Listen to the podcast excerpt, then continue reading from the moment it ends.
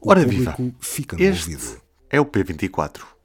Hoje estamos de olho no PSD. É mais uma entrevista público Rádio Renascença. Vamos ouvir em excerto. Bem-vindos ao Hora da Verdade. O nosso convidado é Pedro Rodrigues, deputado do PSD, ex-líder da Juventude Social Democrata. Pediu a convocação de um congresso urgente esta semana para discutir a reconstrução do PSD. Esse congresso devia acontecer antes da eleição do novo líder? Devia servir para alterar posicionamento, formas de funcionamento do partido? Vamos lá ver. Eu pedi a convocação extraordinária de um congresso, ou de um congresso extraordinário, porque, na verdade, o resultado eleitoral que o PSD teve nas últimas eleições legislativas do passado domingo não podem deixar de convocar o partido para uma reflexão muito profunda sobre as causas que conduziram ao profundo divórcio do PSD com a sociedade portuguesa. É verdade que há causas conjunturais que decorreram ou que contribuíram para o resultado eleitoral, e essas têm que ver naturalmente com a estratégia política seguida pelo PSD. Essas uh, são conhecidas e, em princípio, transformam-se com a alteração da liderança, mas há causas estruturais que o PSD tem de, tem de olhar com, com muita atenção, que dizem respeito designadamente não só à forma como o PSD se organiza do ponto de vista estrutural, como dialoga com os cidadãos, como se relaciona com os seus militantes e como eh, define o seu posicionamento na sociedade portuguesa. E estas são causas que não vêm de agora, são circunstâncias que se têm agravado ao longo dos anos eu recordo que o PSD fala de uma uh, reorganização interna, de uma reflexão profunda sobre o seu posicionamento na sociedade portuguesa há mais de 15 anos.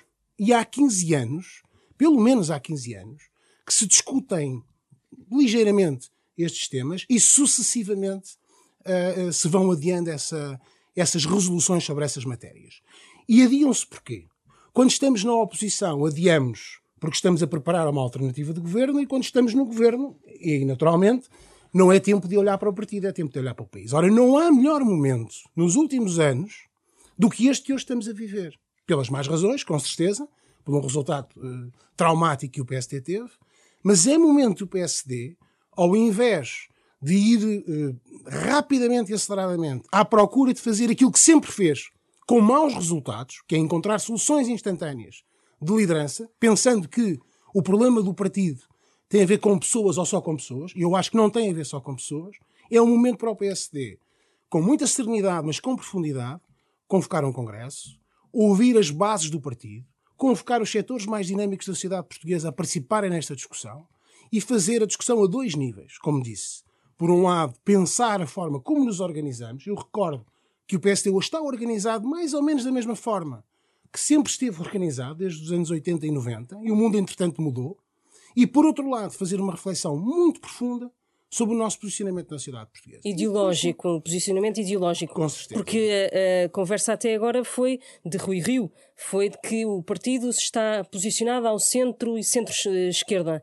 É essa uh, redefinição que tem que ser feita, é isso? O problema é que uh, é preciso perguntar o que é que isso significa, do ponto de vista substantivo e em termos de políticas concretas nada me serve, ou nada serve aos portugueses, ouvirem lideranças do PSD ou protagonistas do PSD dizer que o PSD está mais ao centro, ou mais à direita, ou mais ao centro-esquerda, sem que isso signifique perceberem e apreenderem o que é que isso tem a ver, o que é que isso impacta nas suas vidas. Qual é a consequência disso, por exemplo, ao nível da nossa posição sobre uma política fiscal que asfixia empresários e a classe média? O que é que isso significa?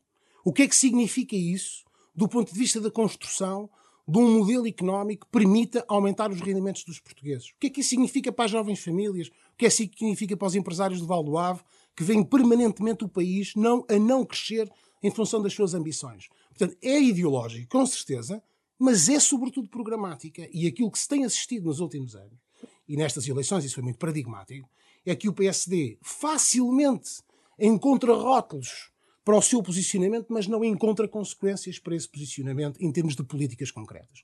E é essa alteração estrutural que é preciso fazer, porque o eleitorado hoje é muito exigente e não se contenta, com certeza, em, uh, ou nada lhe serve ouvir dizer que o PS é mais de centro-esquerda ou menos de centro-esquerda. Interessa saber quais são as posições substantivas do PSD que permitirão resolver os problemas dos portugueses.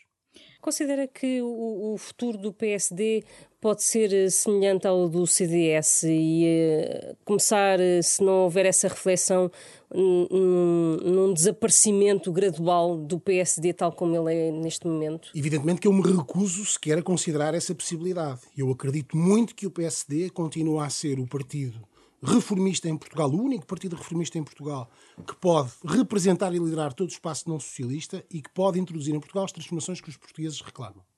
Dito isto, também tenho a consciência de que as organizações não são eternas. E ou as organizações, neste caso os partidos políticos, e o PSD neste caso em particular, é capaz de interpretar o sentimento uh, que os portugueses transmitiram com este resultado eleitoral e com resultados anteriores, isto não é um resultado único ou virgem, é uma sequência uh, que, que voltou a ser corporizada nesta última eleição legislativa, ou somos capazes de entender os sinais que os cidadãos nos dão, introduzindo as transformações necessárias, adequadas aos tempos que vivemos, ou evidentemente os cidadãos vão procurar outras alternativas. Ninguém é dono dos votos, nem ninguém é dono dos eleitores. Os eleitores, felizmente, vivem hoje num estado de tremenda exigência e não votam nos partidos numa, numa sensação de clubite.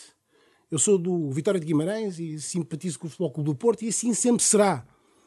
Mas os cidadãos não olham, e ainda bem, para os partidos políticos dessa forma. Olham e encontram nos partidos políticos o reflexo das soluções dos problemas que enfrentam, das exibições que têm.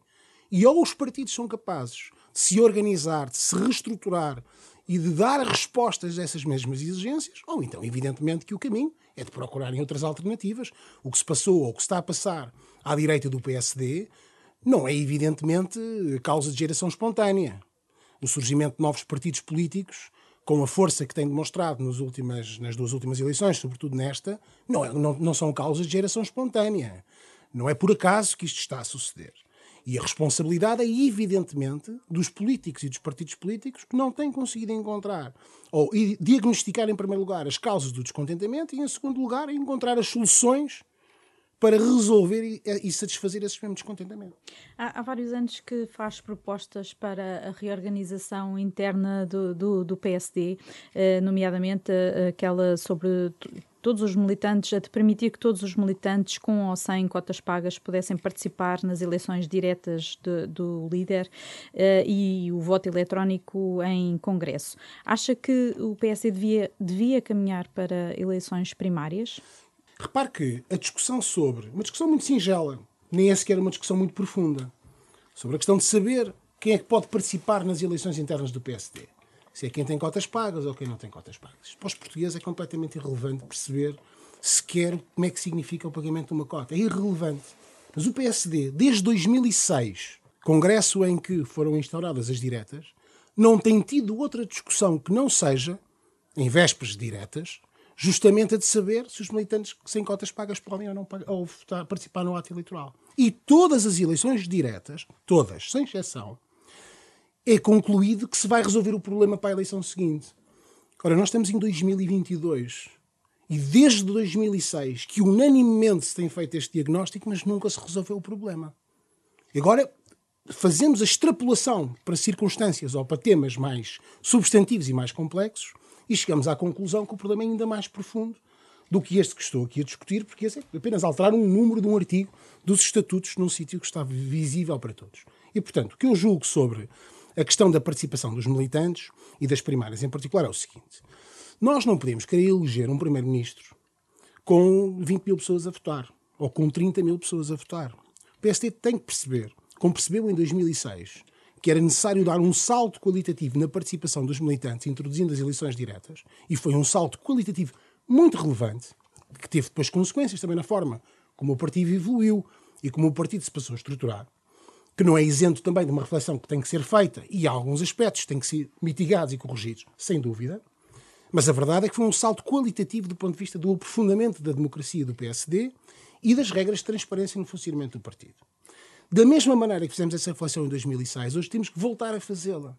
E nós não queremos, nós não podemos querer ser o maior partido português e o partido que quer representar os setores mais dinâmicos da sociedade portuguesa e achar que podemos eleger como representante desses mesmos setores alguém que tem, no universo eleitoral, participam nas eleições 20 mil, 30 mil pessoas, 40 mil pessoas que sejam. E, portanto, julgo que é fundamental, em primeiro lugar, permitir que qualquer militante ou simpatizante do partido possa participar no ato eleitoral. E estamos a falar de mais de 100 mil pessoas. A entrevista completa está disponível em público.pt, também na edição impressa desta quinta-feira e passa depois das 11 da noite na Rádio Renascença. E nos destaques da edição impressa de hoje, António Costa indigitado, Marcelo vai esperar só pelos resultados dos círculos da Europa e fora da Europa, mas está feita a promessa. António Costa será mesmo o próximo Primeiro-Ministro. Não é surpreendente, uma vez que os resultados eleitorais assim o indicavam. E na secção de ciência, a história de dois doentes sem sinais de leucemia, 10 anos após a imunoterapia.